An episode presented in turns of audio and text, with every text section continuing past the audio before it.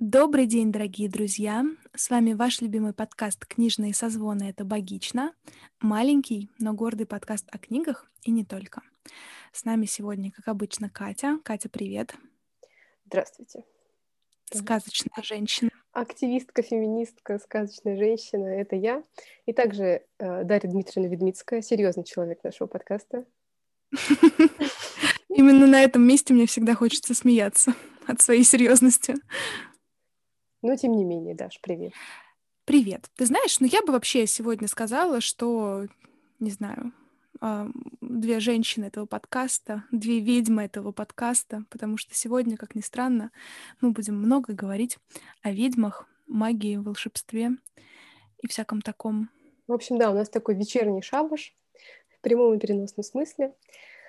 А, и обсуждаем мы книгу ирландской писательницы Дейдре Салливан «13 сказок, сказок лесов и морей». Сложное название. А, также, например, нам тут обещали 18 плюс книжечку. Таша, почему ты принесла ее на подкаст? Ну, конечно же, потому что она 18 плюс, Катя. Что за глупые вопросы? Ну, на самом деле я тоже как бы сомневалась ровно до того момента, пока не увидела 18 плюс. Ну, я как шучу. странно, она будет не, не в тему секс наш, секс-ветки нашего подкаста. Я, конечно, шучу про 18+.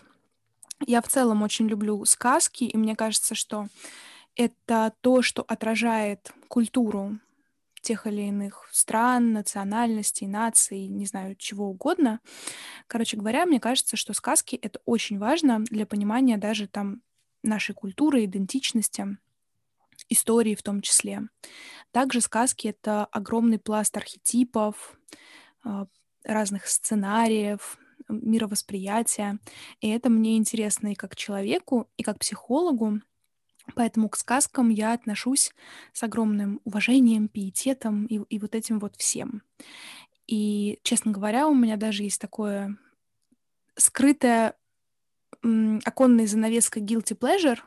Дело в том, что у меня есть несколько книжных шкафов, и один из них расположен в потайном месте на подоконнике. У меня достаточно широкий подоконник, и в подростковом возрасте надо было, конечно же, обязательно там сидеть в пледе и грустить о нем, но я, к сожалению, стала жить в, этой, в этой квартире позже, чем это время а, пришло. Вот, короче говоря, у меня на подоконнике спрятан книжный шкаф и несколько его секций посвящено именно книгам со сказками. И собирать я их стала уже в сильно взрослом возрасте, именно когда поняла, насколько значимая часть культуры в сказках отражена. И вот э, я до сих пор пополняю свою коллекцию с огромным удовольствием. И, конечно же, это сказки разных э, народов мира, разных, э, даже не просто народов, а отдельных каких-то локаций. Например, вот сейчас у меня на столе лежит э, книга с карельскими сказками и еще какого-то небольшого региона нашей страны или страны СНГ, что-то такое, в общем. Вот. А, и помимо этого значительную часть моей коллекции, хотя я, кстати, сегодня размышляла о том, что книжная коллекция — это вообще какое-то очень дурацкое для меня название, потому что я не понимаю, что такое коллекционировать книги. Ну, одно дело, когда речь о подарочных книгах, а другое дело, когда в целом, мне кажется, библиотека — это не равно коллекция. Ну ладно, я ушла в философию. Короче говоря, значительную часть моей библиотеки составляют не просто книги со сказками, а книги, посвященные, приближенные всей этой теме. Например, там, многие знают Пропа, который изучал русский фольклор. А, это, естественно, умный дядя, чью фамилию я сейчас не могу воспроизвести. Джозеф Кэмпбелл, конечно же. Главное сначала назвать человека умным дядей. В общем, а, дядя, который изучал мифологию. А сказки и мифология — это тоже сильно взаимосвязанные вещи, как вы понимаете всякие книжки об архетипах э, и вот таких вещах. Я это очень все люблю, и поэтому пройти мимо книги с некоторой такой интерпретацией сказок я не могла. Но честно тебе скажу, что мои ожидания от этой книги были несколько другие. Вот я как раз и хотела у тебя спросить об этом, потому что э, все то, что ты описала, не подходит к этой книге. А, начнем... Да. Начнем с того, что это не является сказками, которые сложились у народов в определенную эпоху, скажем так, и до нас дошли. Это скорее mm-hmm. такие современные стилизации, интерпретации старых мотивов. Соответственно, в них очень много авторского, чего обычно в сказках, ну, все-таки нет, потому что они как-то сглаживают с народностью, даже несмотря на то, что есть условные там Шарль Перо и братья Крим, которых записали. Я бы даже сказала, что авторского в этих сказках процентов 85, если не 90. И остальное — это уже известные нам сюжеты. По крайней мере, за основу автор берет известные всем нам сказки. Например, «Золушка», «Красная шапочка», «Белоснежка», «Рапунцель», да, но она их «Русалочка». Как бы меняет до неузнаваемости, и более того, она не рассказывает сказку целиком, она делает такой некий фрагмент, потому что их все-таки нельзя назвать цельными сказками. Иногда они эм, как будто часть перефраза из сказки, к которой мы привыкли. Иногда это все совсем по-другому, но это послесловие той сказки. Ну, то есть это всегда очень по-разному. И так вот, вот тебе такой э, специалистки по сказкам, вот как было читать эту книгу?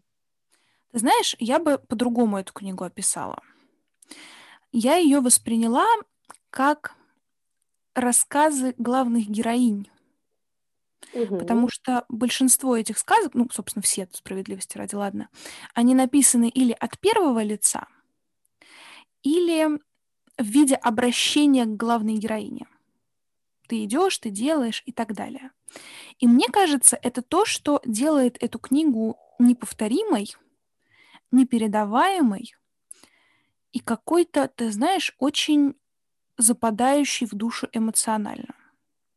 Я согласна. Потому что справедливости ради, опять же, моя любимая фраза, все мы знаем, справедливости ради, сюжеты, вообще в целом сказочные сюжеты, они непростые. То есть прежде чем дойти до хэппи-энда, главный герой вляпывается в какую-нибудь какашку. И что-то с этой какашкой делает. А, и тут э, в виде вот этого в виде этой проблемы может выступать кто угодно ведьма ли, злая, естественно, э, волк ли, мачеха ли. Короче говоря, у нас всегда есть главный такой антипод какой-то. Э, но есть и такая пострадавшая сторона. Вот. И именно об этой пострадавшей стороне, главных героях, их страданиях и переживаниях речь и идет. И это вот она берет известный автор, берет известные нам сюжеты, берет страдания главных героев, которые на самом деле нам очень понятны в современном мире, если их переписать тем языком, которым, собственно, эти сказки и излагает Салливан. И в этом их кайф, потому что они сто процентов попадают в нашу современную ситуацию. Но надо понимать, я здесь делаю прям огромную жирную ремарку. Не ждите здесь осовремененных сказок или чего-то подобного. Нет. Язык автора абсолютно метафоричен, и здесь надо отдать должное а, переводчикам, потому что испоганить эту книгу можно было на раз-два вообще. Но она... Мне даже сложно ее с чем-то сравнивать, честно говоря, потому что я не знаю аналогов. Очень поэтичный язык, очень интересная, нетрадиционная для современных книг форма повествования, да, хотя, ну, как бы я всегда от первого лица книжки как-то презираю так немножечко. Здесь же, наоборот, это огромная их заслуга, потому что автор рефлексивно невероятно. Она как будто проживает все эти жизни главных героинь, страдает вместе с ними, и поэтому она понимает, о чем она пишет. А она и понимает, о чем она пишет, потому что, несмотря на время, несмотря на то, что сюжеты вроде как бы и старые, но они все равно для нас актуальны. Просто эта книга, написанная от лица женщины, которая все это пережила. Но я повторюсь, она не осовременена никаким образом, нет, она как раз очень выдерживает вот этот вот э, язык сказок вне времени. Да, я согласна. А, причем мне понравилось, вот э, когда ты говорила про этот вот э, завораживающий язык, я его для себя называла чарующим. Ну, потому mm-hmm. что а, я начала читать книгу поздно вечером, ну, практически перед сном, в темной комнате, а, и прочитала за поем первые две сказки. И когда я закрыла книгу и после этого как-то пыталась в своей реальности существовать, я поймала себя странным ощущением, что я не могу отойти от этого вот э, гипноза языка. Ну, я бы так сказала. Mm-hmm. Ну, конечно, я в кавычки беру слово гипноз, и это все понятно, но это было действительно что-то такое, это было переживание. И я тоже обратила внимание, что вот это вот условное обращение все время на «ты», ты идешь, ты понимаешь, ты делаешь, ты знаешь, ты теперь то-то, ты теперь все-то. Ну, в общем, это очень странно действует. Ты, конечно, понимаешь, что это, ну, что, что это не совсем так, но э, с точки зрения языка и какого-то ощущения это дает прям такое хорошее погружение в этот странный такой, э, ну, нельзя сказать средневековый, конечно, мир, но такой древний мир, с которого... Я вот поэтому привыкли. и сказала. Вот замки, замки, принцы, короли, принцессы, вот это вот все, весь, весь этот тураж, он сохранился, но что в нем современного, так это то, что у нас вдруг женщина стала не принцессой, которую спасают, а принцесса, которая переживает.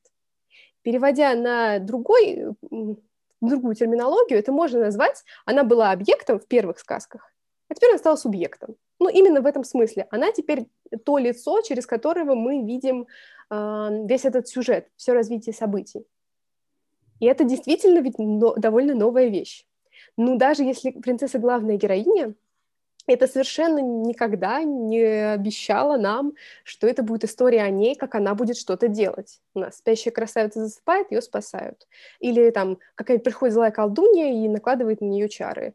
А, Белоснежка там тоже что-то что делает, в итоге ее все равно нужно спасти. И какая бы она там ни была, что бы она ни делала, это скорее показывает ее некие качества, но не какие-то решительные действия. И это... ее переживания, что самое важное. Конечно, потому что откуда мужчинам, которые пересказывали эти, эти сказки, вообще у них не, не было дела до того, какие у них есть переживания. И, в принципе, у сказок на тот момент, наверное, была другая задача. Ну, это какая-то поучительная часть не делай того-то, не будь там жадным, не ходи к э, злым непонятным женщинам, и все, у тебя будет хорошо, ты будешь в безопасности. А если ты там, ну, я не знаю, какого-нибудь гнома обидишь на дороге, то, наверное, у тебя будет, что у тебя точно будет какие-то несчастья. Ну, в общем, это всегда было уже что-то прикладное. Ну, вот ты специалист по сказкам, я нет, я любитель. Вот, но мне кажется, что даже интуитивно нам, нами это прочитывается так. Я к сказкам отношусь достаточно равнодушно, я, конечно, как и, наверное, многие, люблю, знаете диснеевские фильмы про принцесс и вот это вот все. Но в том, что касается чтения сказок, у меня довольно мало воспоминаний о сказках из детства. Но несколько есть, и они довольно жуткие. Ну, то есть я до сих пор помню, как выглядела книжка со сказками, какая на ней была обложка. И вот это вот лицо на обложке, там, по-моему, была такая, это была зеленая книжка, это большая толстая зеленая книжка. Ну, может быть, у кого-то тоже такая была. Где была девушка, ну, принцесса очередная, и у нее то ли была змея где-то рядом, то ли какой-то дракон, был, короче, какой-то еще вот этот рептильный глаз или что-то такое, и у нее было такое выражение лица, что эта девушка пугала меня сильнее, чем эта рептилия, и вообще, как бы, когда мы читали сказки, вот я это тебе вспоминаю, например, так, как я начала этот рассказ, знаешь, темная комната, тебе читают перед сном, там происходит какая-то жуть, ну, все вроде заканчивается хорошо, в общем, ну, лучше бы, наверное, не читали, Хотя, понятно, мы все вырастаем с этими лейтмотивами. И это не значит, что мы обязательно будем вот этими вот принцессами инфантильными, которые будут перекладывать на себя, ой, себя ответственность на других за себя, хотя, возможно, как бы как-то это все равно сдействует. Я как бы сейчас не об этом. Мне как раз очень нравится то, что автор э, книги, которую мы сегодня обсуждаем, она, ну, с одной стороны, довольно жестока к читателю потому что она тебе говорит, будет жестко. И она тебе говорит это... Она недовольно жестоко, она жестока. Я ей говорю, будет жестко. Вот, а, потому что она с первой сказки, которая, ну, кстати, самая безобидная, и это такая интерпретация Золушки, и она, кстати, такая очень духоподъемная, в отличие от многих других. А, она вводит какой-то элемент, от которого тебе прям не по себе. Ну, например, в Золушке мы точно не знаем, карлица ли Золушка или нет, но она вдвое меньше любого взрослого человека. И это очень нетипичный образ для сказки. при том, что во всем остальном она обычная, хорошая девушка, ну, как должно быть героиня в сказке. А потом мы уже узнаем, что ну, из-за того, что вот у нее такая семья, у нее такая жизнь, она учится совсем справляться, она учится сама о себе заботиться, она, значит, строит какие-то планы на жизнь, и в итоге она уезжает не на бал, притворяясь другой девушкой и теряет туфельку, вот это вот все. А когда все уезжают на бал, она пользуется этим моментом, чтобы сбежать в свою свободную новую жизнь. Я дочитала эту сказку и сказала, блин, как здорово, класс, автор, ты со мной как-то на одной волне. Ну, потому что это было, с одной стороны, неожиданно, а с другой стороны, ну, в какой-то веке как-то справедливо с точки зрения современной девушки, с точки зрения современного человека. И вот здесь как раз а, тот момент, который ты озвучила, вперед батьки хотела бы я сказать, но нет. А, короче говоря, а, то, о чем я думала на протяжении всей этой книги и чем она хороша, она возвращает ответственность она действительно делает главных героинь субъектами повествования, и она еще и возвращает им ответственность за их жизнь. Потому что, ну, блин, бедные героини сказок, они всю жизнь страдают от мачехи, им приходится от нее бежать, страдают еще от кого-нибудь. Ты привела пример э, спящей красавицы, действительно, у которой вообще бедняги не было ответственности за ее жизнь никакой. Родители mm-hmm. накосячили сначала, чтобы потом ее кто-то спас. Ну, спасибо, mm-hmm. конечно, ребята, именно такой судьбы все желают своим дочерям. Эта же книга, несмотря на всю происходящую жесть, хотя эта жесть, она, ну, елки-палки, она реалистична. Хотя просто здесь вот эти вот а, такие тумблеры жесткости, хлесткости, они выкручены на максимум, чтобы тебе в лицо вот эту реальность просто выплевывают. Пережеванную, и вот, вот она говорит, вот, вот она такая, живи с этим, смирись с этим. И главным героиням здесь возвращена ответственность за их жизнь.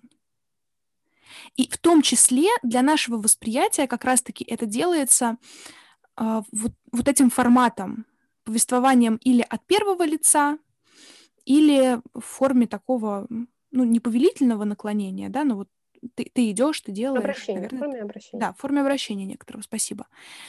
И, и это супер. Хотя, конечно, м- ну, как бы оптимизма в этой книге нет, окромя Золушки, сбежавшей, пожалуй. Но ты знаешь, этим она как будто и хороша. Потому что наши страдания и переживания, они вот такие мы не все живем перманентно в Инстаграме, с... хотя на самом деле в Инстаграме, хотел сказать, справедливости ради, но удержалась, а, хотя на самом Поэтому деле... Все равно и... сказала. Да, да, да, чтобы порадовались за меня. Хотя на самом деле даже в Инстаграме вот этот вот э, тренд на перманентное счастье, он уже уходит на второй план как-то, и люди начинают показывать в том числе свои какие-то реальные переживания. Uh, но вот в этой книге как раз вот этот вот флер сказочности, флер того, что хэппи-энд обязательно случится, он, э, его нет. И это тоже огромный плюс этой книги, потому что в конце кто-нибудь умирает, кто-нибудь страдает. А, и это, ну, блин, вот жизнь она такая. Мы периодически страдаем, переживаем, делаем это в острой форме какой-то, и это нормально. Нормально проживать это, а не пытаться нивелировать. Ну, вот я на это немножко так не смотрела. Мне кажется, что в этой своей жестокостью и жесткостью автор, в принципе, просто работает с жанром сказок. Потому что, как мы уже говорили в начале, сказки были поучительными, и сказки были вообще-то для взрослых, а не для детей. Хэппи-эндами они обросли, когда сказки начали переписывать так, чтобы они были пригодны для детей. И в частности, что... когда появился Дисней. Ну да, потому что до этого сказки вообще не были никакими добрыми. И все эти легенды и мифы, и в этом смысле она как раз соблюдает традицию. Там на самом деле либо все получают по заслугам, mm-hmm. либо все остаются на пороге того, что что-то значимое произошло, но мы не знаем, как дальше сложится судьба, наверное, не очень хорошо. Uh, ну, то есть она как бы все равно остается поучительна, но она наконец-то обращена в этом смысле к нам современным. Вот, да, соглашусь с тобой. Сказать. Потому что это действительно поучительные сказки, как если бы это были сказки, вот э, те самые, сохранившиеся, только которые бы были хотели быть полезными для нас, или, ну, в принципе, их можно было бы рассчитывать полезными для нас. И полезными не в том смысле, что мы будем знать, как то значит, отравить нашу злую мачеху или что-нибудь такое. Нет, я как бы сейчас не про это, а именно про то, что ты сказала, леги- как-то легитимизировать переживания. И это очень разные переживания. А, ну, вот я сейчас опять буду бежать вперед к батьке, как говорит Даша. Но вторая сказка, и не вторая, третья сказка, она про беременность. Она про долгожданную беременность, которая полностью меняет э, и облик женщины, и ее в какое-то психоэмоциональное состояние. И понятно, что она, из-за того, что это сказка, это состояние очень утрировано, но вообще-то это действительно похоже на тот некий, э, ну, скажем, сакральный процесс, который проходит женщина во время беременности с изменением mm-hmm. вкусов, с некоторыми неконтролируемыми желаниями или неконтролируемыми реакциями на какие-то запахи, там, не знаю, вкусы и так далее. Действительно происходит много всего, э, что, ну, мы сейчас уже объясняем с помощью гормонов, там, всего, чего там нужно, в общем, науки.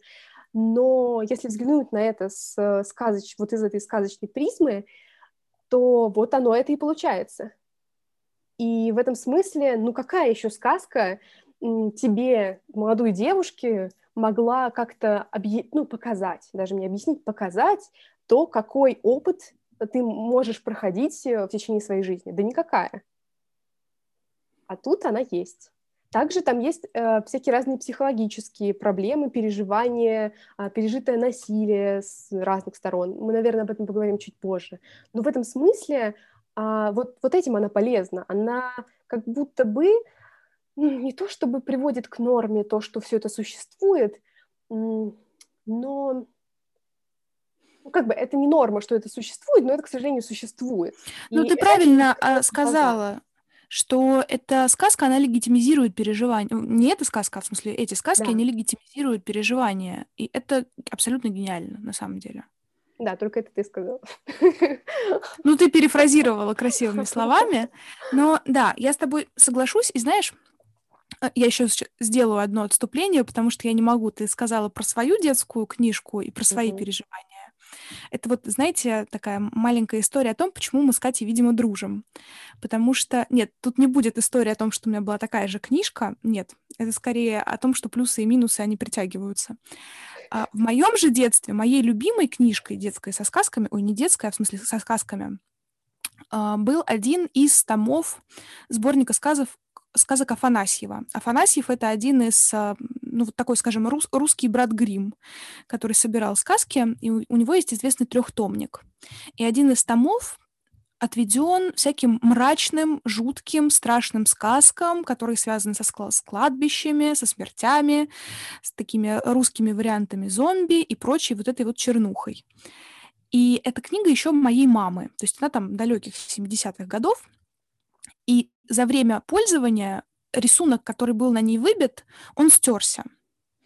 И к моему детству эта книга представляла из себя просто уже черный том с потрепанными краями.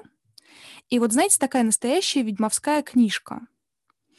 Я задолбала всех своих родственников, потому что они мне как бы на ночь эту мрачнятину читать не хотели, а мне жутко нравилось кладбище, какие-то сбежавшие руки, еще какая-то ерунда. Это, конечно, не вот эти вот советские черный-черный ящик в черном-черном городе, но тем не менее. И у меня до сих пор как артефакт эта книга стоит, потому что ну вот мне нужна была вот эта мрачнятина, только мне ее никто давать не соглашался. Пришлось научиться читать.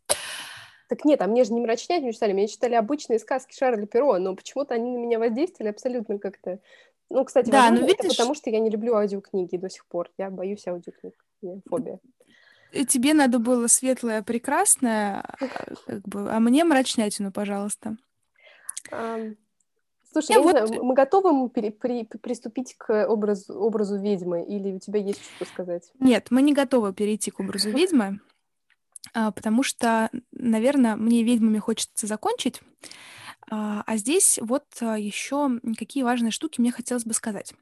Ты важную вещь отметила, что многие из этих сказок, они описывают процесс или переживания травмы, или переживания женщины после какой-то травмы в глубоком там, детстве. Ну вот, например, «Красная шапочка». Это сказка об уже взрослой женщине, которая вдруг оказывается женой дровосека, того самого, который спас ее от того самого волка. И у нее такой ну, ПТСР, что ли, с вытеснением произошедшего, потому что она не очень помнит, что произошло. И вдруг под полом она находит э, плащ, который жутко ее притягивает. Короче говоря, как вы понимаете, большинство таких сказок, они про, про пережитую в жизни травму. И здесь, помимо травм, есть еще и такие рефрены, которые сейчас можно встретить вообще везде, типа там любви к себе. И это, пожалуй, та сказка, одна из тех сказок, которая мне очень понравилась в этой книге. Я сейчас говорю про русалочку. И... Неожиданно. В контексте любви к себе очень неожиданно. Да. А, ну, я думаю, все прекрасно знаете диснеевскую русалочку, где девушка ради любви к принцу пошла страдать, у нее отобрали голос, каждый ее шаг причинял ей боль, потому что ей вдруг из хвоста сделали ноги. И она, значит, всю сказку страдала ради любви. Ну, в общем-то, у... Это же у Гримов, правильно, у братьев Грим, собственно, примерно было то же самое, только в конце она еще и померла. Потому что... Не, русалочка это Андерсон. Мы а, вот, еще одного точно. мужчину. Точно, я чувствовала, что где-то здесь есть подвох, но моя память меня подвела. Короче говоря, как вы помните, в варианте Андерсона русалочка обратилась в пену, потому что ей надо было забрать сердце принца, она не смогла, потому что любовь сильнее всего этого, и, значит, обратилась она пеной морской. В Копенгагене стоит совершенно чудесная... А, ну, конечно же, естественно, Андерсон, потому что Дания, потому что Копенгаген. И там а, на одном из берегов стоит совершенно потрясающая статуя русалочки. Так вот, здесь же наша главная героиня проходит через те же страдания. Она пытается стать кем-то не тем, и описан вот этот ее опыт приобщения к непонятному обществу где все что-то ходят, делают, о чем-то разговаривают. А для нее это все непонятно. И тоже она также лишена языка, и она не может с ними говорить, поэтому другими людьми она воспринимается как чудачка такая. А, каждый шаг ее причиняет ей боль. И, естественно, она-то может, конечно, принца любить. Но в чем интерес принца любить ее? Какая-то немая, с глуповатым видом. Какая тут любовь? Никакой. И что делает главная героиня в конце сказки? Она тоже кидается с борта корабля, потому что принц выбрал не ее, а другую женщину. Но только не с тем, чтобы помереть. А вообще-то она в этой сказке смогла кинжал в его сердце воткнуть. И прыгнула она обратно в море к своим сестрам, чтобы дальше жить свою жизнь. Да вот, чтобы вот этот вариант сказки облегченный читали детям. Потому что при всей моей любви к любви как таковой, вот это вот стремление нас жертвовать собой ради исцеления кого-нибудь другого, что никому, в общем-то, не надо, кстати говоря. Нам это в детство насаживают, моей любимой русалочкой в том числе. И здесь автор нам говорит, нифига, если он тебя не любит, воткни кинжал ему сердце, в сердце и сваливай с корабля. Да. И это очень хорошо. Потому что а, вот эта форма повествования, которую здесь избирает автор как раз в форме обращения к главной героине на «ты», оно позволяет нам прочувствовать максимально переживания героини на протяжении этой сказки как она сравнивает свой мир, в котором она жила, тот мир, в котором она оказалась, ее переживания. Ну, и все это я напоминаю вот этим гениальным поэтичным языком автора. И вот эти травмы раннего разлучения с матерью, если вы не слушали наш подкаст про привязанность, послушайте, пожалуйста. Потому что половина героинь, да если не все, травмированы этим ранним отлучением от матери. Да, наверное, кстати, все. Я тут даже не могу вспомнить, чтобы у кого-то из героинь была мать в более позднем возрасте. Ну да, они все либо там рано умирали, либо еще что-то происходило. Да. А, вот это вот э, так называемая ментальная жена отца. Это вообще с точки зрения семейной системы ну, такая часто встречающаяся история, но при этом крайне неприятная, когда девочка занимает роль умершей, ушедшей или даже ныне живущей матери. С точки зрения родовой системы это крах, это, ну, как бы все там, ну, пиши пропало. Но во многих сказках отец пытается стать мужем своей дочери, потому что лицом она похожа на мать. А каково девочке в этой жить? В, в этом жить? Когда отец в ней видит не свою дочь, которую он должен защищать, холить, лелеять, пестовать и в какой-то момент жизни передать другому мужчине, а он ее присваивает, снова пытаясь ее объективизировать таким образом. Ну, я даже больше скажу, там вполне себе прямым текстом говорится о том, что там будет иметь место сексуальная связь и сексуальное насилие, которое она не хочет. То есть там как ну, бы еще... А, а, простите, а зачем еще ментальная жена отца нужна, чтобы не удовлетворять с ней свои, в том числе, сексуальные потребности? Ну, ну Мне кажется, что это такой довольно крайний и очень э, патологический случай, что это может выражаться не в такой форме. То есть это не всегда означает э, вот эти вот инцестуальные связи это не всегда инцестуальные связи в прямом сексуальном контакте, но иногда только психологическая позиция подобная травмирует гораздо сильнее.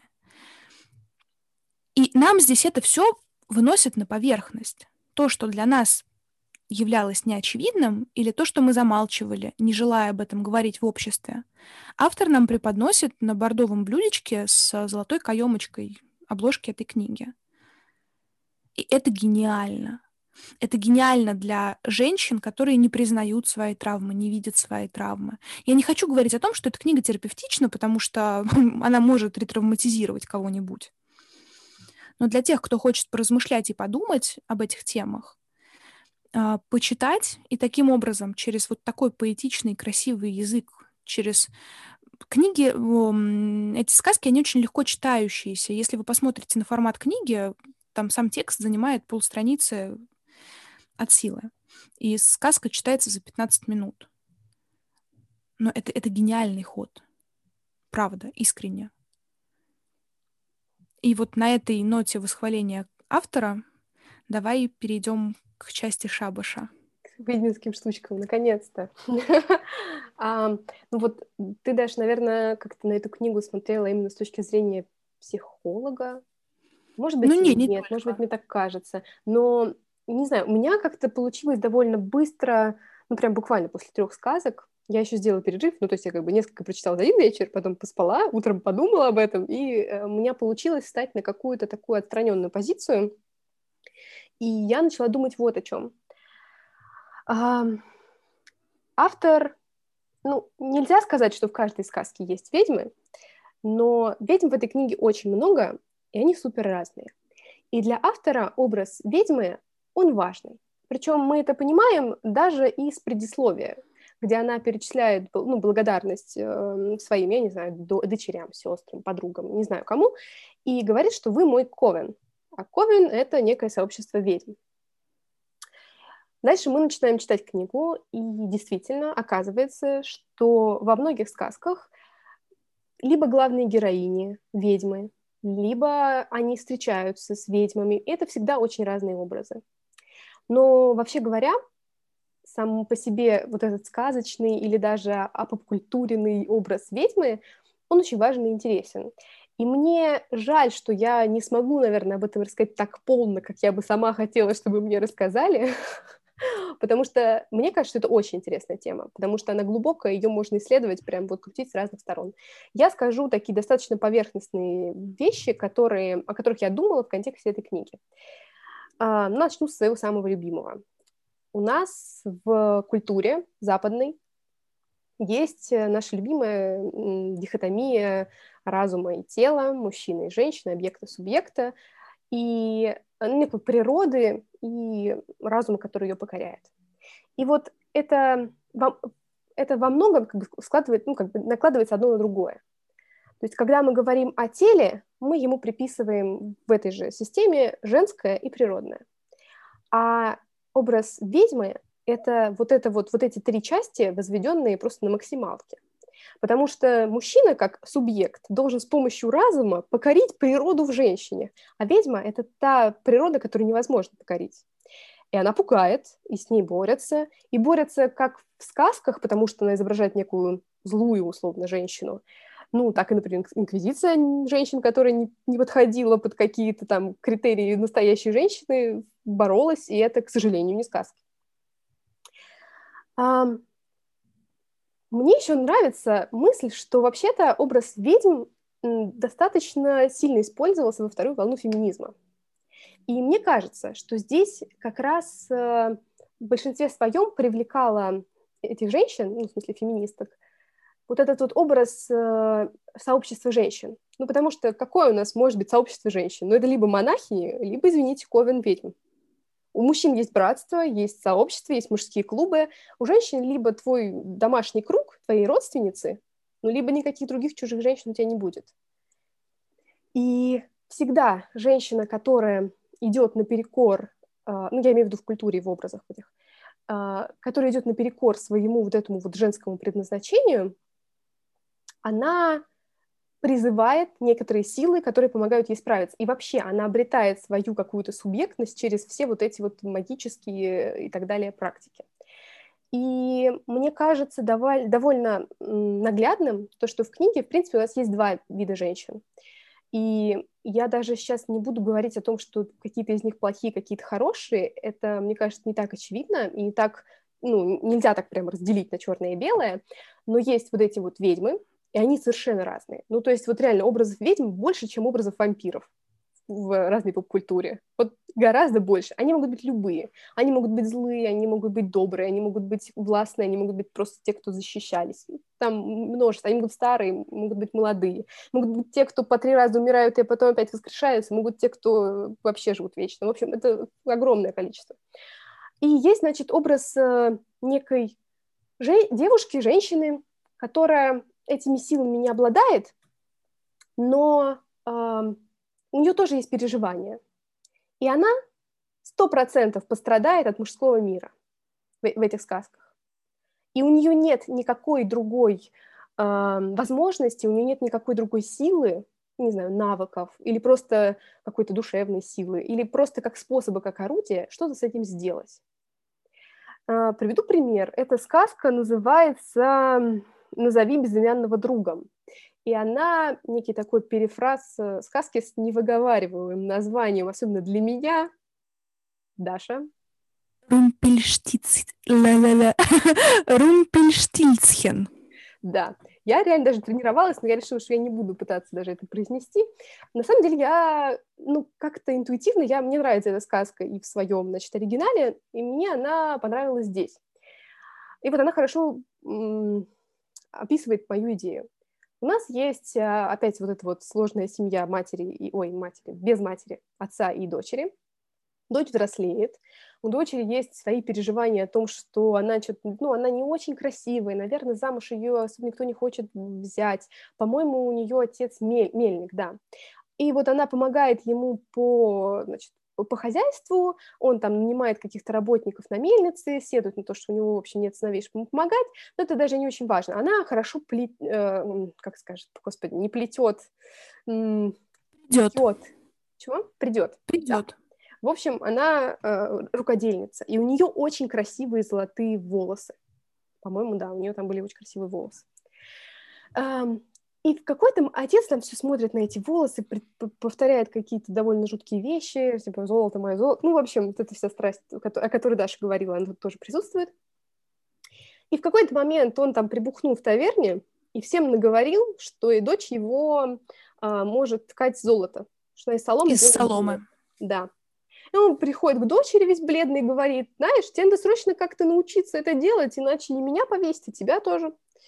И она оказывается в ситуации, когда она точно пострадает из-за из того, что сделал как бы мужчина с ней. Она ничем не заслужила. Она ничем не хотела, и никак не было ни такой интенции вообще обращаться к каким-то внешним силам. И более того, у нее нет этих сил, она не умеет это делать, она не, она не ведьма, она не обладает. Ей приходится э, призывать ну, это, вот этого вот с невыговариваемым именем Румпель ну вы поняли, э, чтобы он как бы ей помог. И э, это только один пример, когда женщины будут страдать в мире, который управляется мужчинами. Они будут страдать, потому что их выдают замуж за принца-лягушку, который будет с ней делать все, что хочет, а если вдруг э, окажется так, что э, заклятие спадет благодаря тебе, тебя сожгут, потому что ты ведьма они будут э, еще по-другому страдать. единственный способ в этом, в, этой, в этом сложном мире выжить — это обрести свою субъектность, стать, значит, сильной женщиной, которая может за себя постоять. Ну и в данном контексте магических сказок она делает с помощью магии. А, довольно жуткая книга, которая говорит тебе прям прямым текстом, что все не так однозначно. Это Белоснежка. Ну, точнее, то, как здесь она перефразирована. Здесь она называется Бледноглазка.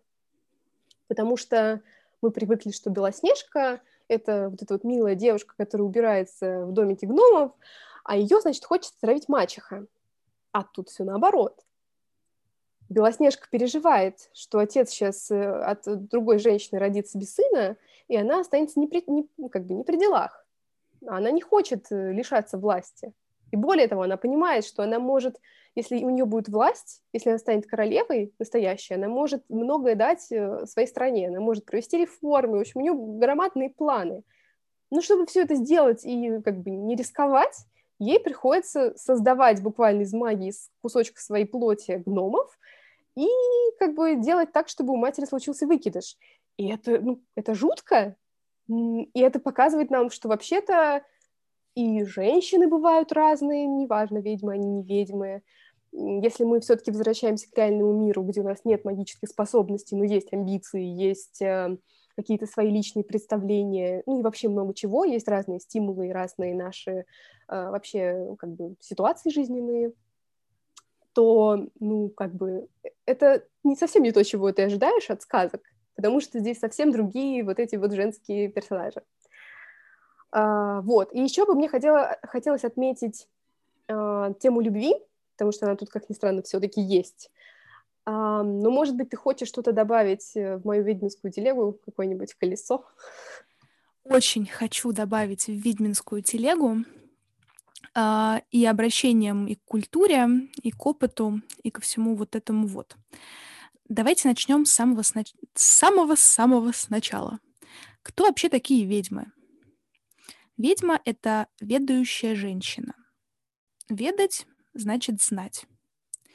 И во всех деревнях, пунктах населенных были такие ведьмы, то бишь ведающие женщины, бабки, повитухи. Естественно, они в рассказах начинали обрастать сверхспособностями какими-то, потому что люди просто не понимали, как, собственно, она лечит, как она предвещает что-то. И, естественно, логично, что в представлении простого народа ведьмами становились там внучки, например, дочки этих ведьм, потому что, ну, елки-палки, откуда ты в средневековье и в другое время возьмешь откуда-то знания еще, кроме как э, вот этого путя, пути передачи знаний из уст в уста, от матери к дочери, от дочери дальше вниз по роду. И Поэтому ведьмы всегда, ну, вот таким образом демонизировались. Ну, я не беру период инквизиции, женщина — это в целом сосуд зла, как мы все знаем. И вот эта вот ведьминская фигура, она для меня, например, как раз окрашена, наоборот, яркими, приятными и интересными красками, потому что женщина, которая знает, для меня скорее фигура интересная, значимая и приятная, чем пугающая. Ну, это если так смотреть. А если представлять себе образ такой скрюченной женщины с большим носом и с бородавкой, то это будет уже немножко другой, окультуренный образ. Ну, а, окультуренный образ — это ты уже говоришь про Бабу-Ягу. Ну, к примеру, да, что-то такое. Про тоже значимую часть нашей культуры, но Баба-Яга не равно ведьма. С точки зрения культуры и фольклора это такие немного две разные фигуры. Э, короче говоря, вот, ну хотя на самом деле их всех, естественно, сравнивают под одну гребенку, все вот эти вот э, бабулька из Гензеля и Гретеля туда же, да, и так далее, и так далее. Ну, естественно, потому что в, в книжке откуда-то надо брать плохого персонажа. Естественно, это будет одинокая старуха, которая живет на отшибе деревни, к которой ходят дети, жрут ее пряничный домик, и она их за это печет. А почему детей совали в печку, мы уже с вами про, в каком-то подкасте я рассказывала про так называемое допекание детей да, после рождения. Ну, э, ищите это в предыдущих выпусках. Короче говоря, вот эта фигура ведьмы, она очень значимая, классная и интересная, да, если смотреть с точки зрения ведущей женщины. И здесь есть другая сторона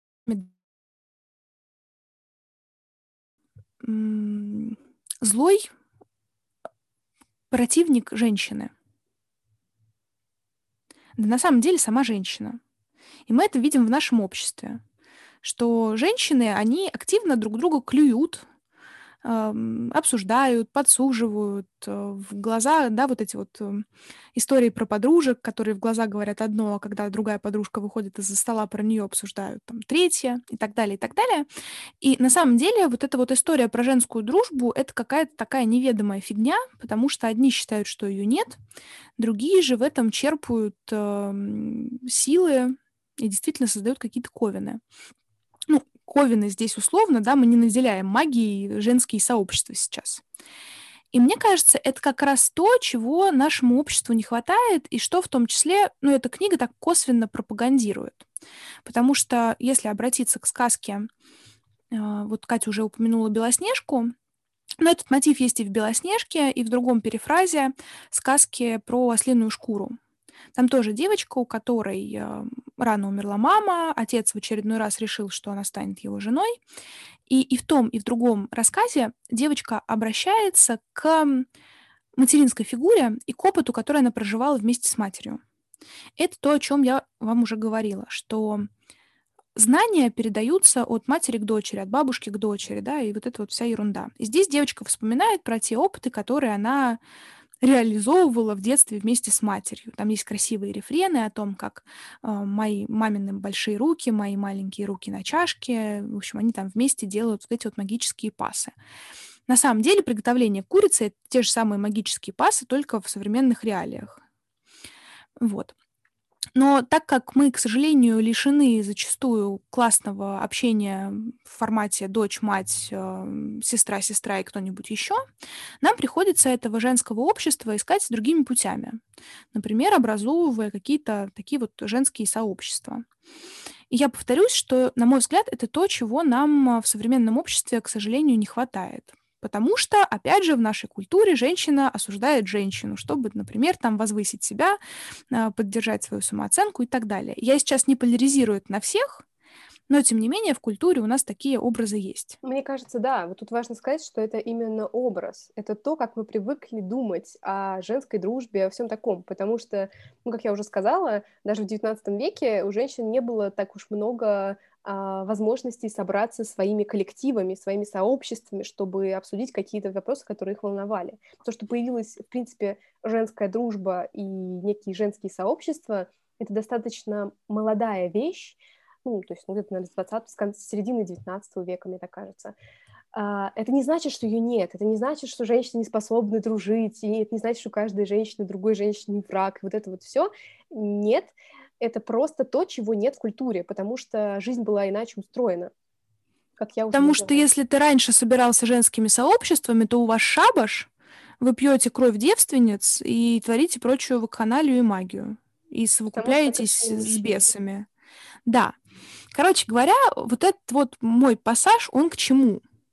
К тому, что образовывать женские сообщества, на мой взгляд, это вообще огромный ресурс для нас, как для женщин.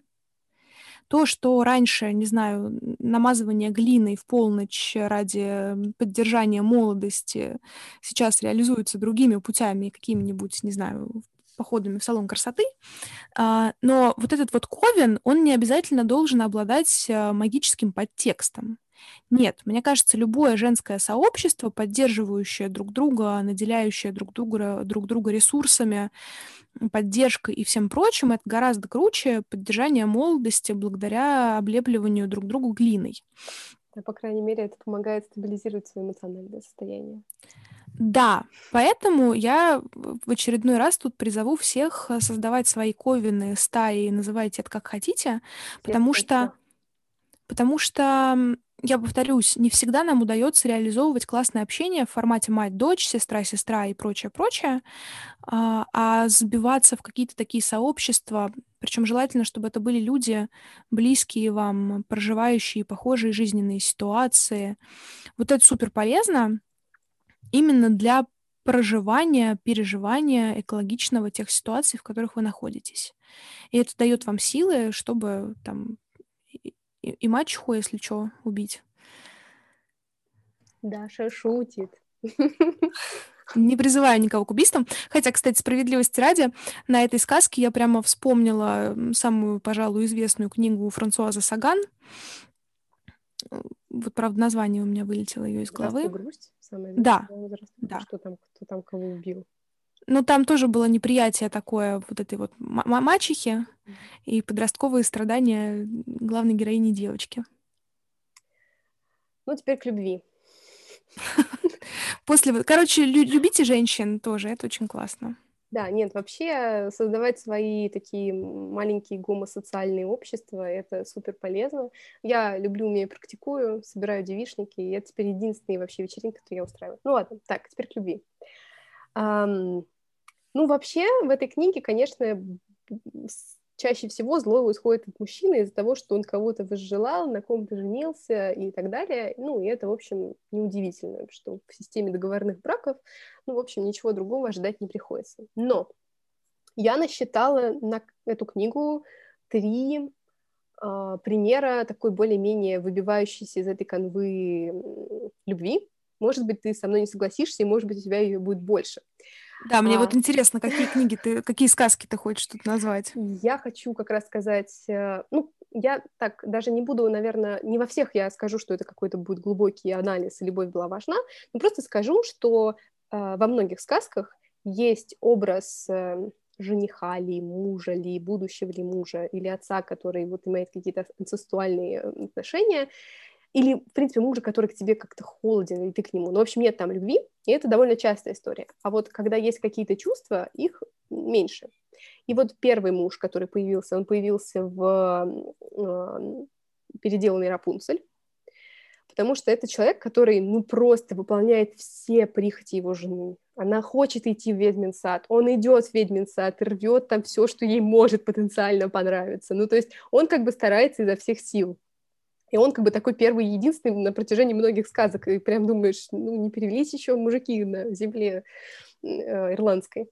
А, еще одна сказка с необычной любовью. Это, э, господи, как же называется? «Маленький подарок», то есть гусятница или гуслица. Ну, в общем, это какая-то ирландская сказка, наверное. Я такой, по крайней мере, не узнала в своей какой-то в своем фольклоре.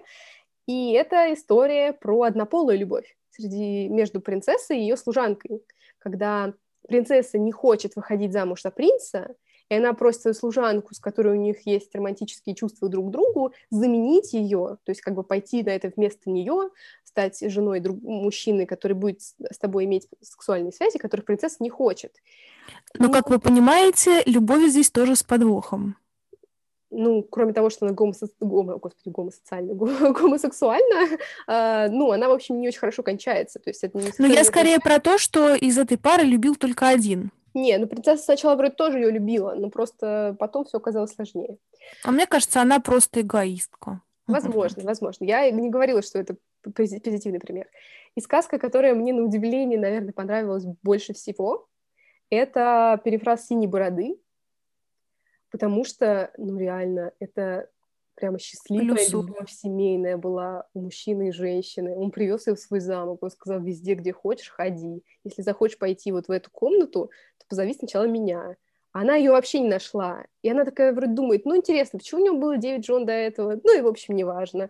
Все у них как бы хорошо, и все вообще отлично а потом бац, я, ну, точнее как, в какой-то момент оказывается, что он колдун, и я такая, ага, он просто не настоящий мужчина, как бы в этой вот системе вот этих вот мужчин. И я такая, ну, все понятно, почему он такой хороший. И оказывается, что жен он вообще не убивает, он сам умирает, а они просто уходят, потому что они вдовы. И ты такой, блин, нормальный мужчина, но и туда пришел, значит, ее батя и все испортил. Ну, там такой достаточно, ты знаешь, открытый финал, потому что она-то как раз э, сказала... Что-то со звуком, что-то со звуком странное. Не знаю, что, вот что происходит. Что-то тебя пережало как-то. Это, это, видимо, моя поза была такая.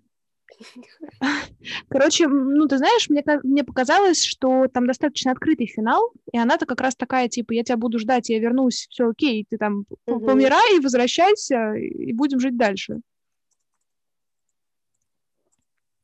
Тут что-то происходит. А, ну просто у тебя все еще не наладился звук, я подумала, что у тебя отошел провод. Но видите, вот мы, мы записываем, не монтируем, поэтому вы все это слышите, сейчас все вроде наладилось. Последняя фраза была нормально.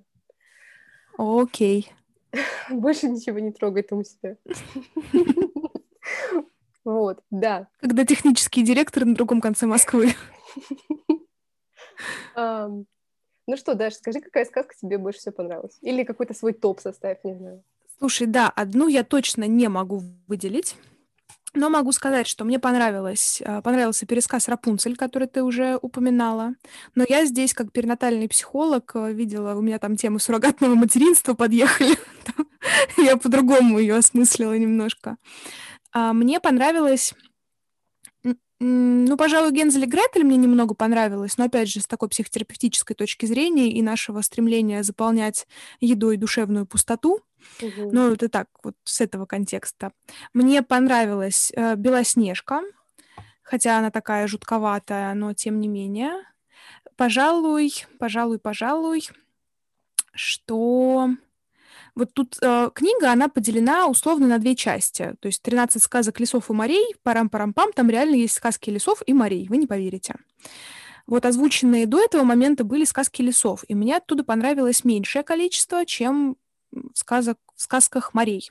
Там мне понравился пересказ «Русалочки», мне понравился пересказ «Синей бороды» и «Ослиная шкура». Угу. Ну, слушай, я могу скорее так сказать, что мне, больше... мне сказки, в принципе, понравились все более-менее одинаково. А, я как-то совершенно не прониклась красавицей и чудовищем. Ну, может быть, мне просто не хватило уже какого-то эмоционального запаса каждый раз mm-hmm. так, значит, э, кульминировать. Не знаю, но почему-то она мне совсем не запомнилась. Возможно, имеет смысл перечислить попозже. Это вот из тех, кто как-то прошел мимо меня.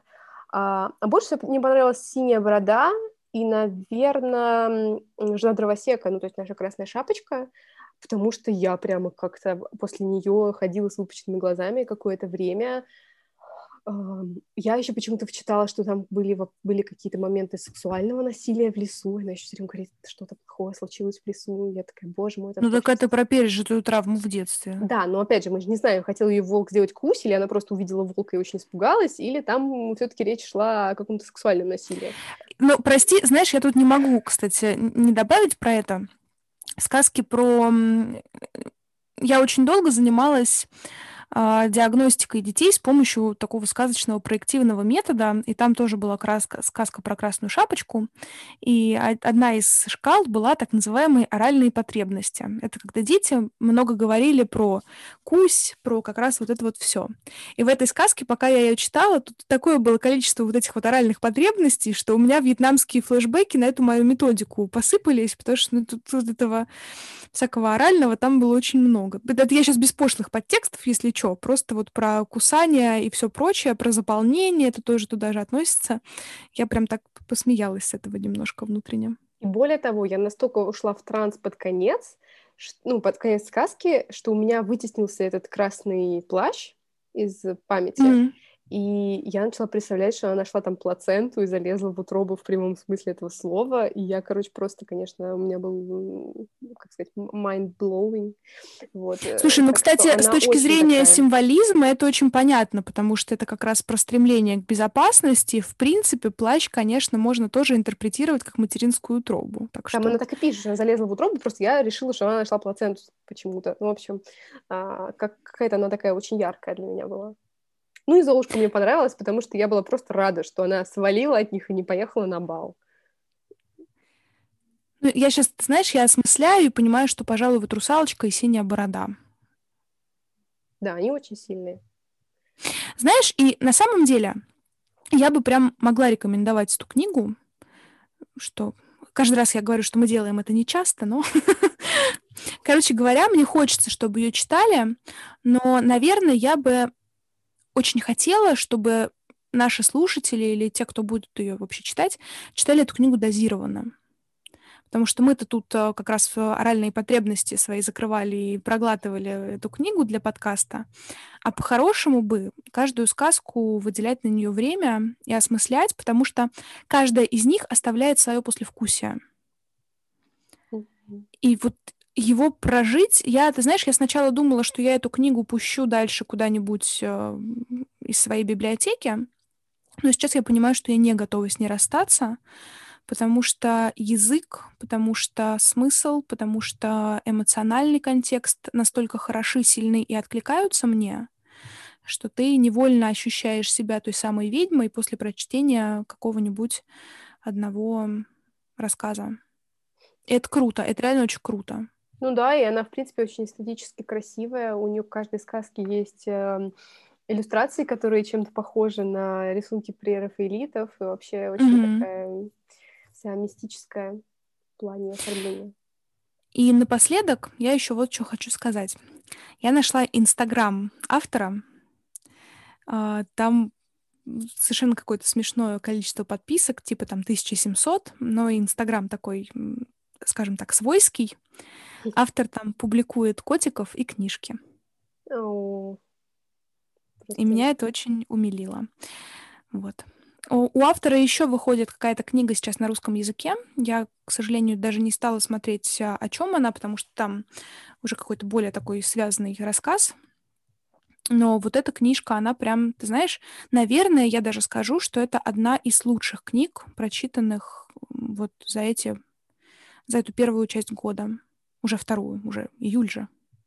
А уже когда вы слушаете август, так что вообще прям... Ну да, я согласна. Для меня это тоже был какой-то такой приятный э, сюрприз. Я не ожидала. Я догадывалась, что мы будем говорить про сказки, про архетипы, то есть я как-то подошла более практически к выбору этой, кни- этой книги и особо не представляла, что меня ждет. Но да, это, это супер. Спасибо, Даша, что предложила такую интересную книгу на наш подкаст.